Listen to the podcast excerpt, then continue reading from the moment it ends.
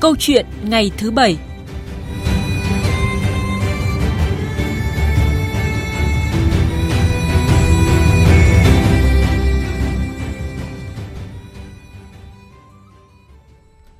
Thưa quý vị và các bạn, sẽ cho phép các nhà trường được chọn sách giáo khoa. Đó là nội dung đáng chú ý trong dự thảo thông tư quy định việc lựa chọn sách giáo khoa trong các trường phổ thông do Bộ Giáo dục và Đào tạo vừa công bố để lấy ý kiến dư luận đến ngày 20 tháng 12 và nếu được thông qua sẽ áp dụng trong năm học tới.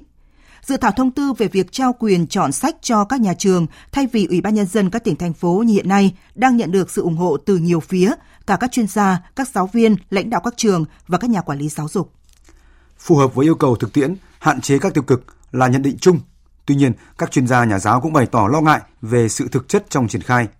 Các giáo viên, các nhà trường có thể hiện được vai trò của mình trong việc lựa chọn bộ sách phù hợp. Làm sao để các giáo viên không bị chịu tác động khi lựa chọn sách? Và liệu có những tiêu cực khi chọn sách hay không?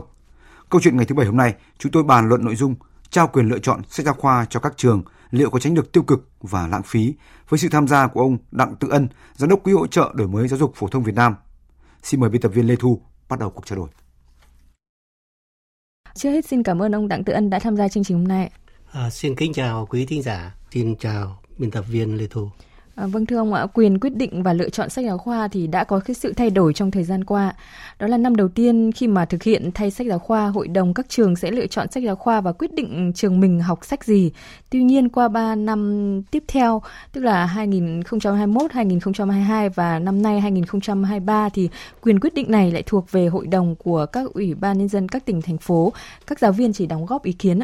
Và trong dự thảo lần này thì quyền quyết định lại được chuyển về cho các nhà trường. Như vậy, nếu lần này tiếp tục thay đổi hội đồng lựa chọn sách giáo khoa, nghĩa là việc lựa chọn sách sẽ qua ba lần thay đổi.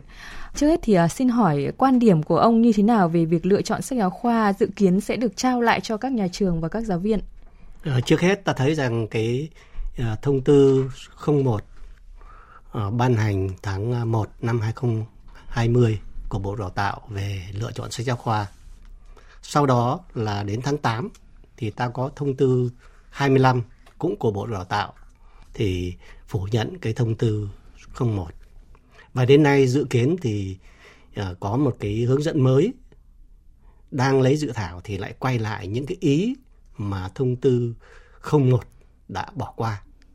Và những ý này thì theo tôi nó là ờ, rất là quan trọng nếu và nếu thay đổi lại như vậy thì tôi nghĩ rằng đây là một cách làm phải nói rất là sáng suốt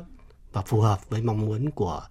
uh, bản thân cá nhân tôi cũng như là của nhiều nhà trường khác. Dạ vâng ạ. Ông vừa có nhận định sơ lược về việc mà dự kiến sắp tới đây thì việc lựa chọn sách giáo khoa sẽ được trao lại cho các nhà trường và các giáo viên như là uh, năm đầu tiên khi mà chúng ta thực hiện chương trình giáo dục phổ thông mới đúng không ạ? Để tìm hiểu xem là kinh nghiệm quốc tế trong việc chọn và sử dụng sách giáo khoa như thế nào thì chúng tôi uh, kết nối với phóng viên Phạm Huân, thường trú Đài Tiếng Nói Việt Nam tại Mỹ. Xin chào anh Phạm Huân. Vâng, xin chào biên tập viên Lê Thu và quý vị thính giả đang nghe chương trình.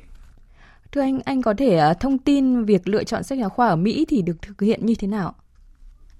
Ở Mỹ thì à, không có sách giáo khoa chung cho cả nước, mà cái việc lựa chọn sách giáo khoa tùy thuộc vào mỗi tiểu bang khác nhau. Có hai cách lựa chọn sách giáo khoa ở các tiểu bang ở Mỹ. Thứ nhất, đó là chính quyền bang cho phép các cơ quan sở tại và các trường được chọn sách giáo khoa. Và thứ hai là chính quyền tiểu bang quyết định các sách nào sẽ được sử dụng trong trường học trên toàn bang.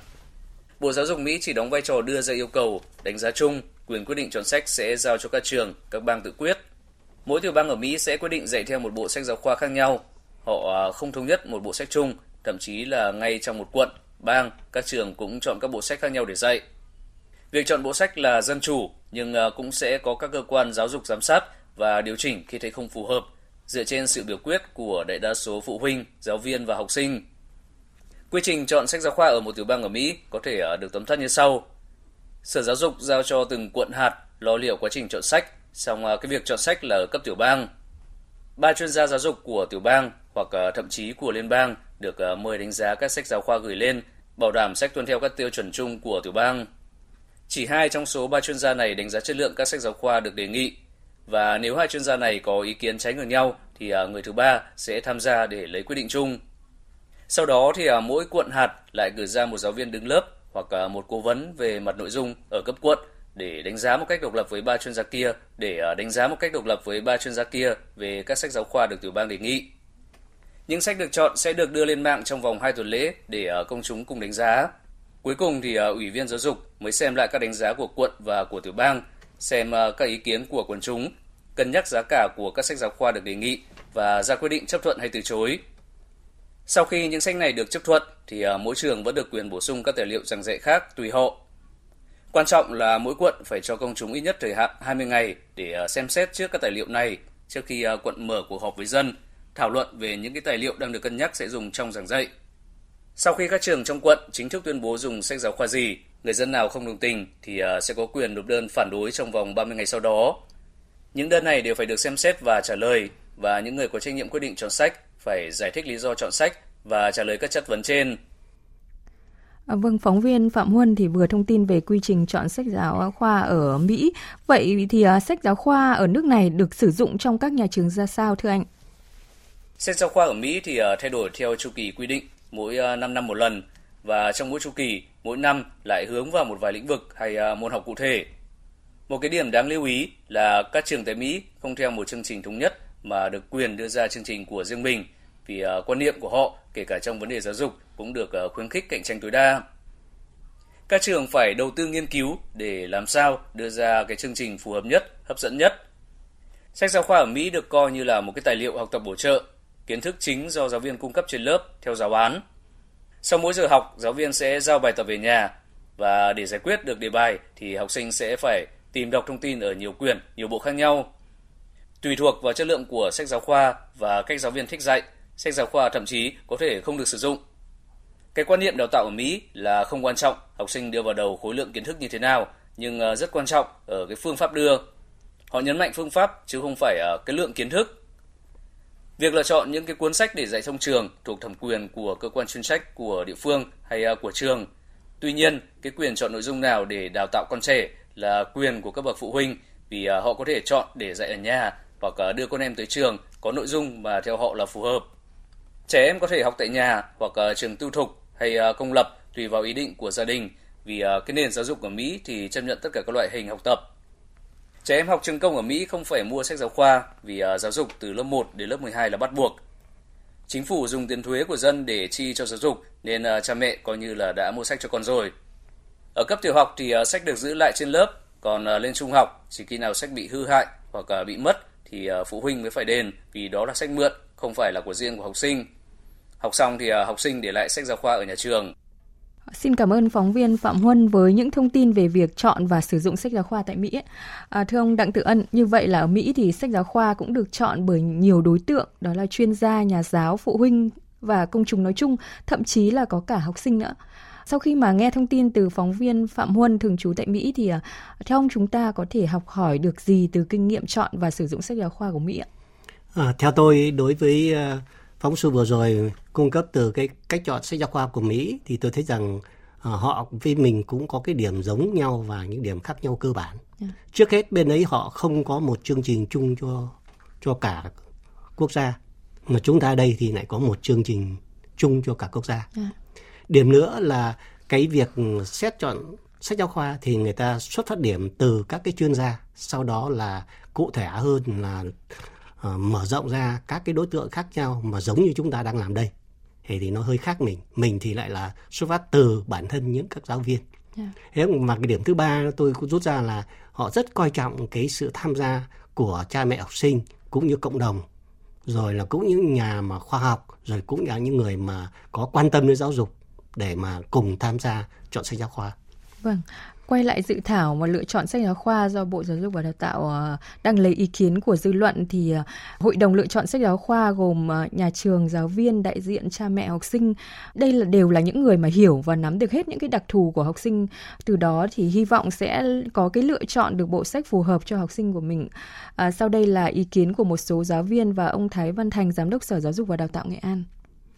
Khi mà mỗi nhà trường lựa chọn một bộ sách, thì hai bộ sách còn lại, các thầy cô giáo có thể dùng làm tài liệu tham khảo rất là tốt và không chỉ với các thầy cô mà học sinh cũng có thể dùng làm những cái tài liệu học tập bổ trợ của mình. Chính vì thế nên là lợi ích nhóm thì có lẽ là sẽ được giảm nhiều, nhưng mà lợi ích của học sinh và lợi ích của phụ huynh thì sẽ được tăng lên ạ. Tôi thấy dự thảo này là hoàn toàn hợp lý, bởi vì với cương vị là giáo viên thì chúng tôi là những người nắm rõ nhất là cái gì phù hợp với các con của nhà trường và cái gì phù hợp với tình hình kinh tế của địa phương. Cho nên là tôi nghĩ là dự thảo đưa quyền lựa chọn sách giáo khoa về cho nhà trường là rất hợp lý. Việc giao cho nhà trường, đội ngũ giáo viên chọn bộ sách nào để họ sử dụng, làm cái học liệu trong quá trình dạy là chính họ mới thấy được là mình cần bộ sách nào, bộ sách nào phù hợp với học sinh, phù hợp với điều kiện địa phương, phù hợp với cái năng lực sở trường và điều kiện nhà trường triển khai và nó không bị tác động của những cái nhà quản lý đến cái việc chọn sách của cái đội ngũ giáo viên Vâng, chúng ta vừa nghe ý kiến từ chính giáo viên và đại diện một uh, sở giáo dục và đào tạo. À, nhưng mà có một thực tế là lâu nay giáo viên thì ờ, dường như đã quen với cái sự thụ động thực hiện theo quyết định của cấp trên. Chưa kể khi mà hội đồng lựa chọn sách chuyển về các trường thì có thể xảy ra tiêu cực là ban giám hiệu có thể tác động lên giáo viên trong việc lựa chọn sách giáo khoa.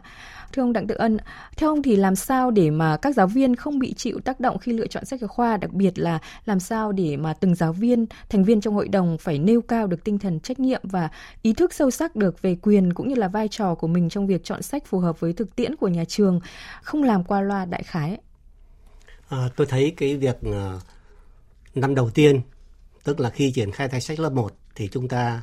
uh, giao cho quyền chọn sách giáo khoa là cho các trường tức là hiệu trưởng và các giáo viên. Thì tôi nghĩ cách làm đó là cách hoàn toàn phù hợp và cũng thống nhất với ý kiến của các đại biểu vừa phát biểu. Bởi vì cái ờ, sách giáo khoa thực chất nó là học liệu hay ta gọi một cách nó đơn giản nó là cái hành trang cho giáo viên tiến hành hành nghề.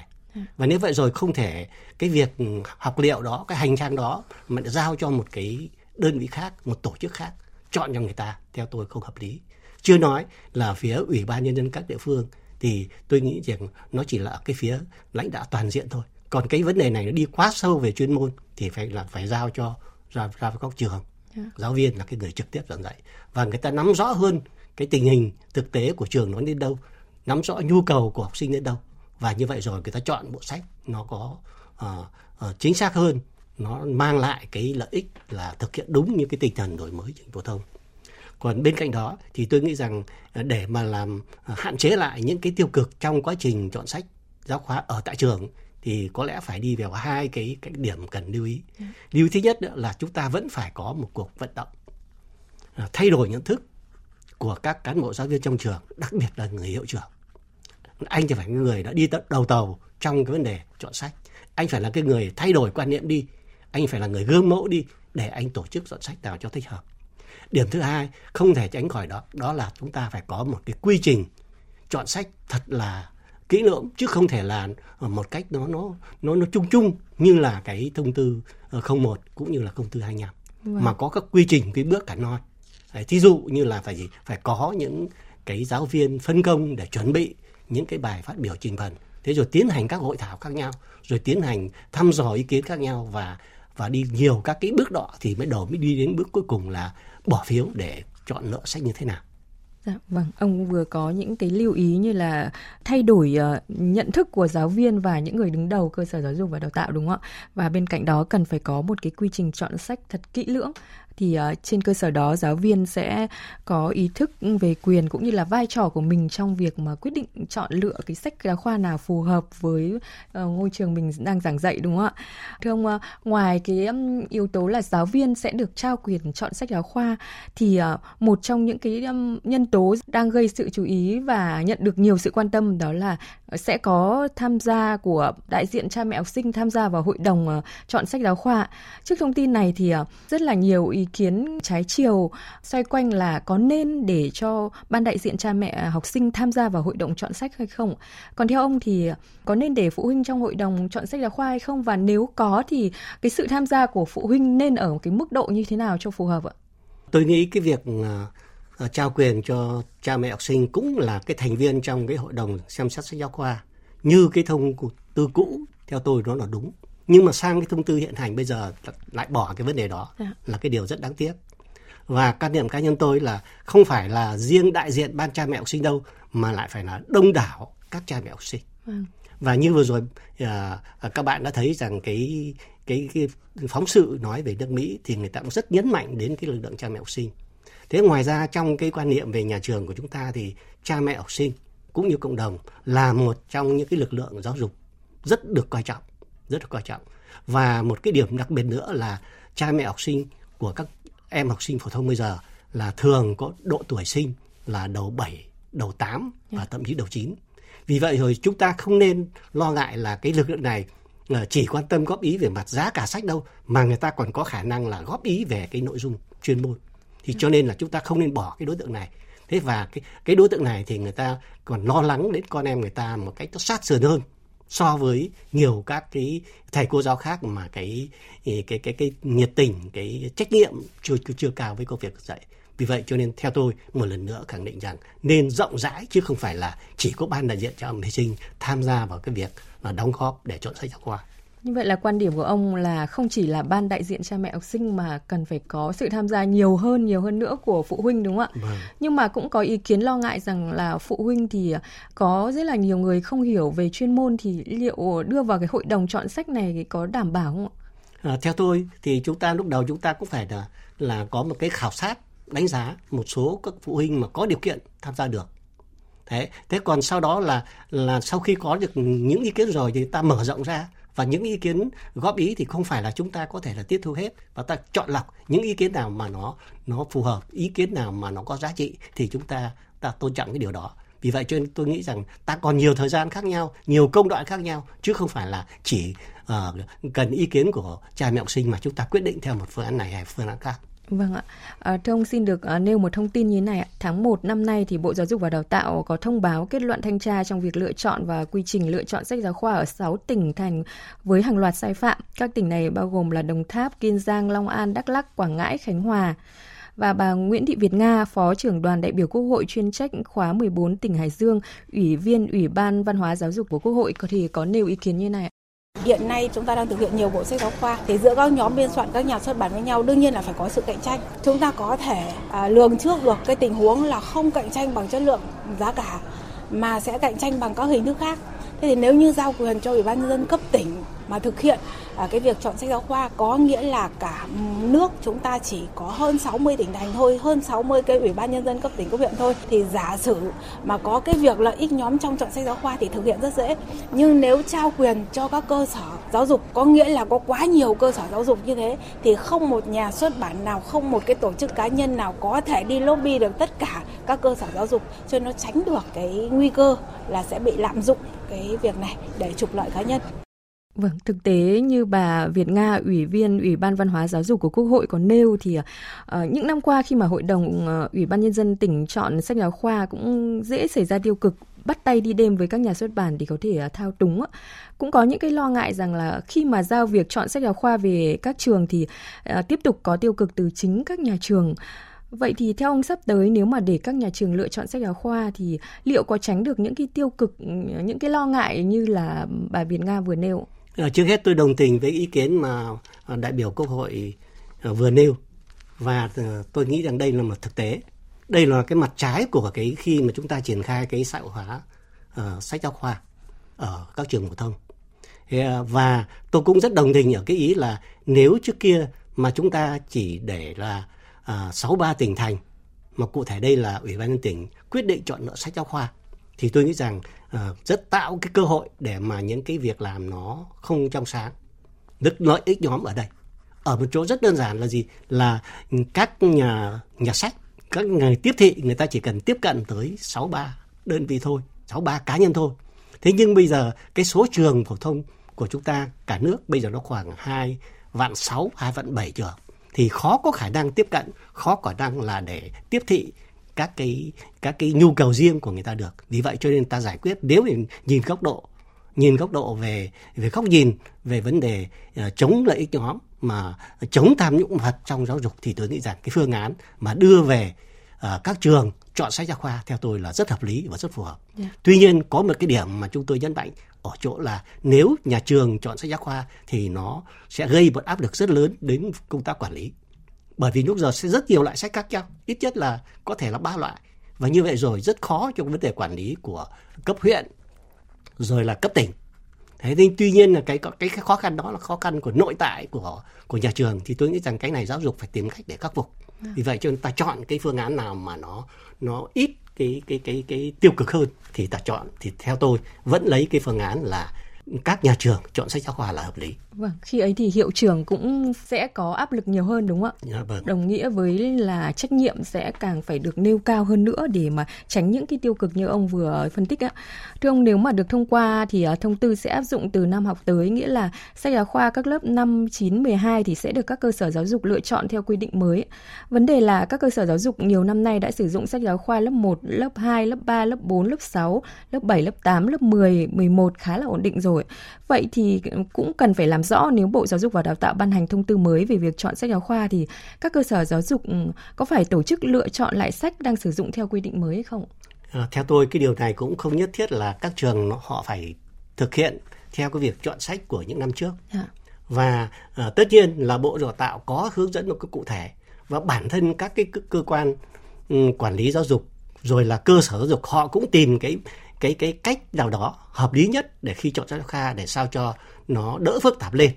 Và tôi nghĩ rằng người ta hoàn toàn có một cái cái suy nghĩ thông minh để giải quyết cái cái khó khăn này chứ không phải là người ta đưa thêm cái công việc làm cho phức tạp thêm. Nhất là à, cái năm cuối cùng là năm mà à, lớp cuối của tiểu học lớp cuối của trung học cơ sở và lớp cuối trung học phổ thông thì ta tập trung vào vấn đề ôn thi để mà giải quyết những cái công việc mà à, chuyển cấp cho học sinh vì vậy cho nên tôi nghĩ rằng cũng yên tâm không lo là các địa phương người ta lúng túng trong vấn đề là giữa cái sách đã chọn rồi và những sách sắp chọn thì có một cái mối tương quan như thế nào. Dạ vâng ạ.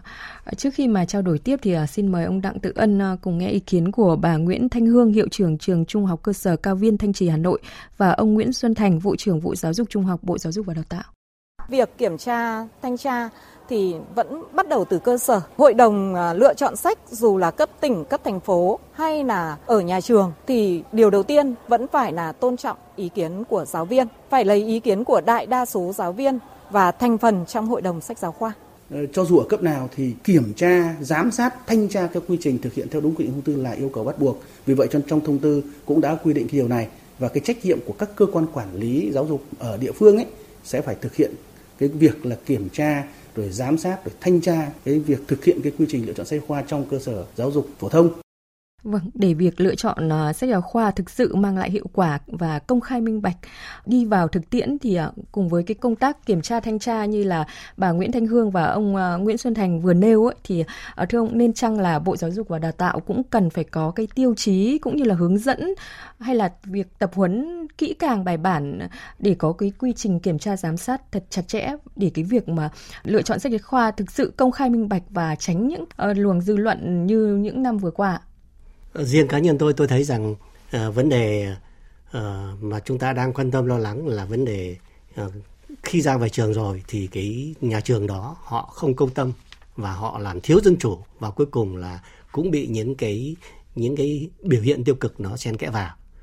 cho nên là theo tôi là cái uh, thông tư hướng dẫn chọn sách thì nên viết kỹ hơn chút nữa dạ. đặc biệt là ghi rõ cái quy trình chứ không phải hai thông tư trước là cũng là năm chương cũng là 16 điều thì bây giờ có thể nhiều lên có thể 20 điều trên 20 điều đi để chúng ta dành dành đưa ra những nguyên tắc đưa những định hướng chung cho các địa phương. Nhưng bên cạnh đó chúng ta cũng phải mạnh dạn giao cho các trường giao cho các cấp quản lý giáo dục ở địa phương người ta cụ thể hóa trong tình hình người ta thì người ta bổ sung những cái vấn đề gì để nhằm mục đích thực hiện đúng cái tinh thần chỉ đạo thông tư của bộ. Thế và à, cuối cùng là đối với các trường thì tôi vẫn nhắc lại lần nữa là phải có cái quy trình các bước khả non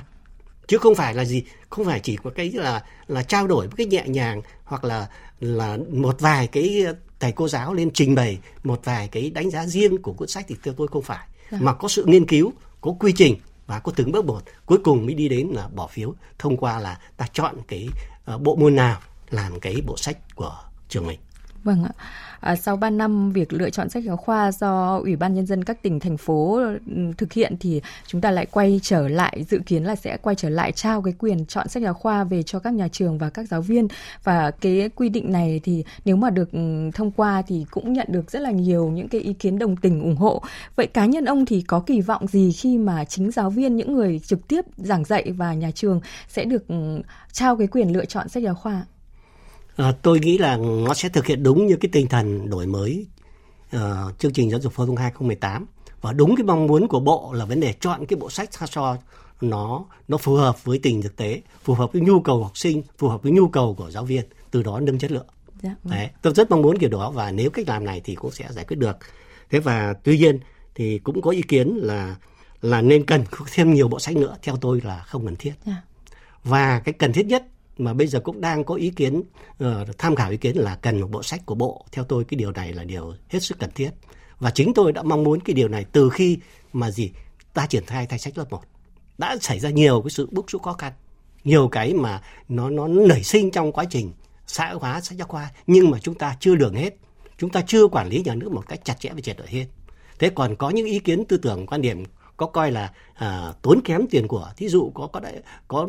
có đại biểu có thể nêu là mất 400 tỷ của nhà nước để xây dựng bộ sách mới. Thì tôi nghĩ là nếu chúng ta làm tốt cái bộ sách của nhà nước chỉ cần gì? Chỉ cần giá thành sách giảm xuống một chút ít thôi. Thì với một số lượng phụ huynh xã hội mua sách giáo khoa thì tôi thấy rằng hoàn toàn bù lại cái phần nhà nước bỏ ra. Đấy. Ừ. thế ngoài ra thì cái độc quyền theo tôi bây giờ cũng không còn nữa. Đó. vì bây giờ nó vấn đề xã hóa rất nhiều rồi. Nhiều nơi có thể làm được uh, sách giáo khoa chứ không phải là bước kia là giai đoạn trước là chúng ta giao hẳn cho nhà xuất bản giáo dục làm từ khâu đầu đến khâu cuối vâng. là cái điều đó là rất không nên. À, vâng, xin cảm ơn ông Đặng Tự Ân. Thưa quý vị và các bạn, như phân tích của vị khách mời thì có thể thấy là việc trao lại quyền chọn sách giáo khoa cho các nhà trường giáo viên là hợp lý, trên đà tiến gần đến cách làm văn minh của nước ngoài. Vấn đề là đảm bảo làm sao cho hướng đi này không bị méo mó. Muốn thế thì à, giáo viên và phụ huynh phải vượt qua tâm lý sợ cái mới và ý thức được một cách sâu sắc vai trò, trách nhiệm của mình trong việc chọn học liệu cho mình và con em mình học và đặc biệt việc đảm bảo công khai minh bạch trong việc chọn sách giáo khoa là rất quan trọng. Một lần nữa thì xin được cảm ơn ông Đặng Tự Ân, Giám đốc Quỹ hỗ trợ đổi mới giáo dục phổ thông Việt Nam về cuộc trao đổi.